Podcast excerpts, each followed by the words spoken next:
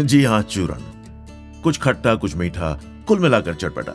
मेरे संस्मरण कहानियाँ और किस्से, अगर आपकी किसी याद, किसी किस्से को या किसी भावना को कोहनी करें और आपको अपनी ही दुनिया में ले जाएँ तो मुझे मेरे प्रयास के सफल होने की बेहद खुशी होगी। मैं हर्ष छाया और मैं आपके साथ बांटने आया हूँ, चूरन। द टेस्ट ऑफ़ लाइफ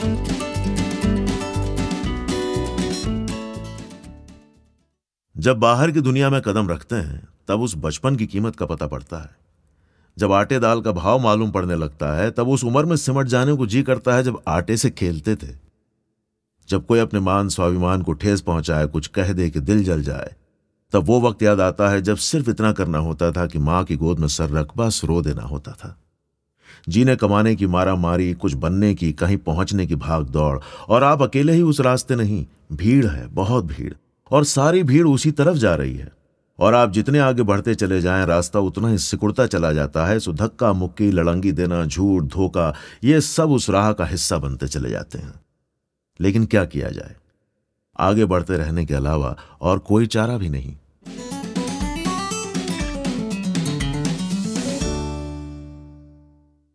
बस अभी बंबई आया ही था।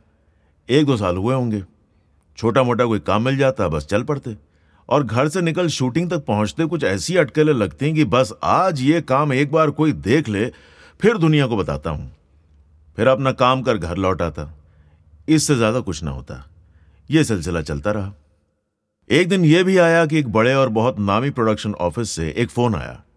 किसी भले आदमी ने मेरा काम देख, मेरे नाम की सिफारिश की थी, सो मुझे बुलाया गया था। कुछ एक सीन दिए गए। अपनी समझ से जो बन पड़ा वो किया और चला आया। कुछ दिनों बाद पता चला, उस वक्त के एक बड़े कहे जाने वाले सीरियल में मुझे एक अहम भूमिका का पात्र मिला। बस अब तो यह हाल कि उन दिनों का सबसे बड़ा हीरो नहीं, या मैं नहीं। पहले दिन शूटिंग पर पहुँचा, दस घंटे बैठा और मेरा काम न शुरू हुआ। लौट के बुद्धू घर को आए। लेकिन ऐसी भी कोई आफत नहीं थी। पहला ही दिन था, कल भी तो सूरज उगने ही वाला था। सो कल भी साबित करने का मौका मिलने वाला था। सूरज तो बेशक होगा और मैं फिर दुनिया की ऐसी की तैसी करने निकला और एक बार फिर दस घंटे बैठा और मेरा काम न शुरू हुआ। और यूँ कुछ सात दिन बीते।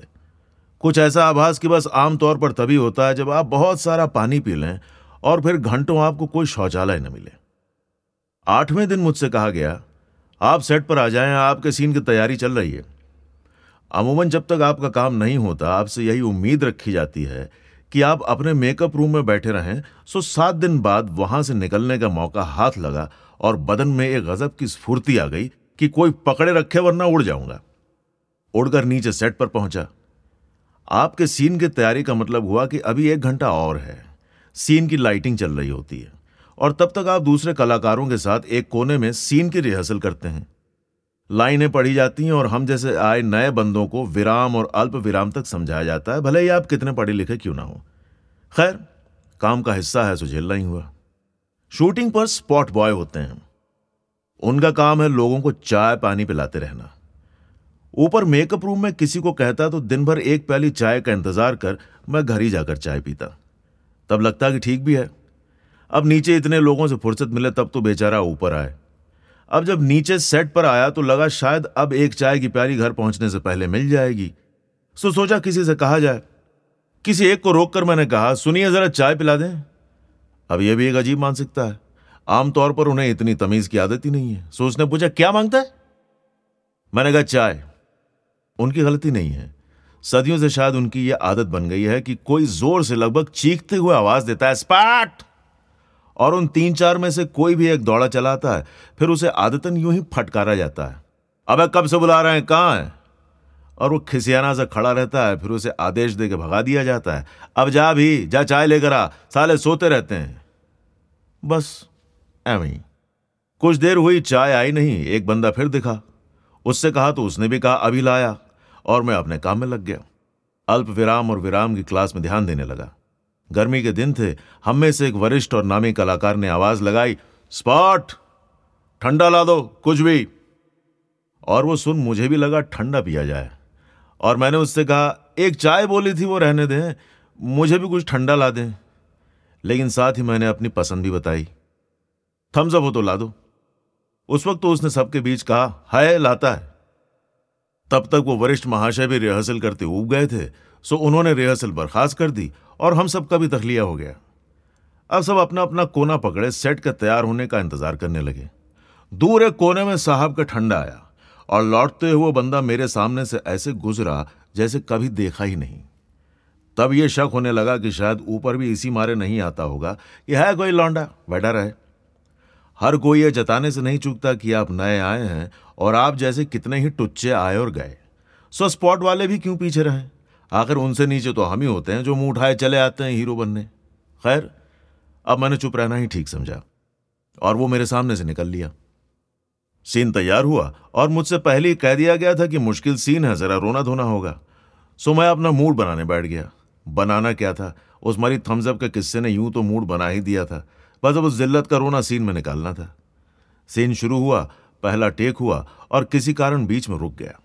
सात दिन बाद आज मौका लगा था बस अब दुनिया की ऐसी तैसी करनी थी, लेकिन मेरा हिस्सा शुरू होने से पहले सीन फिर रुक गया। दोबारा शुरू हुआ।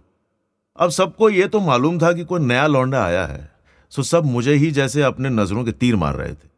तब स्पॉट वाले भी सीन के चलते वहीं खड़े रहते हैं, फिर घर जाते शाम को आपस में तय करते हैं कि अगले की निकल पड़ी या नहीं, या फिर अगले को घर लौट जाना चाहिए या नहीं।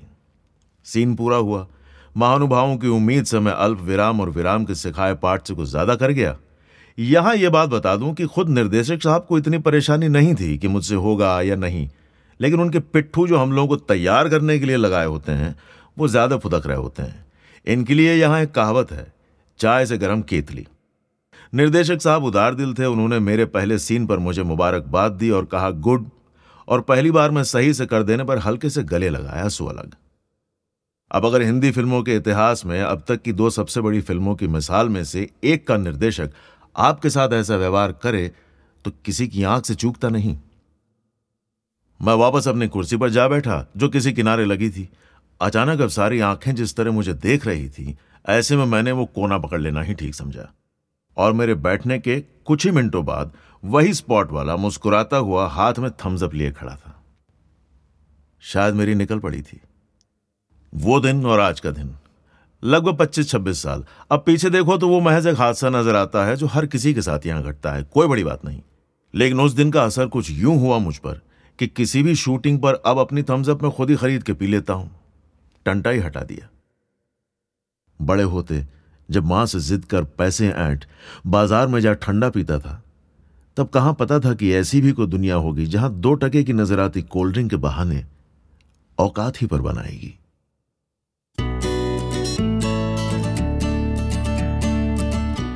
तो इसी के साथ नमस्ते, खुदा हाफिज। असी फिर मिलने साहिब जी। और ऐसा नहीं कि सिर्फ़ हमारे समाज में ही जाने वाले के लिए आखिरी शब्द लौट के आने का होता है। मिसाल के तौर पर रशियन में दासविदानिया मतलब अगली मुलाकात तक। सो इसी उम्मीद के साथ कि आपसे फिर मुलाकात होगी। दासविदानिया।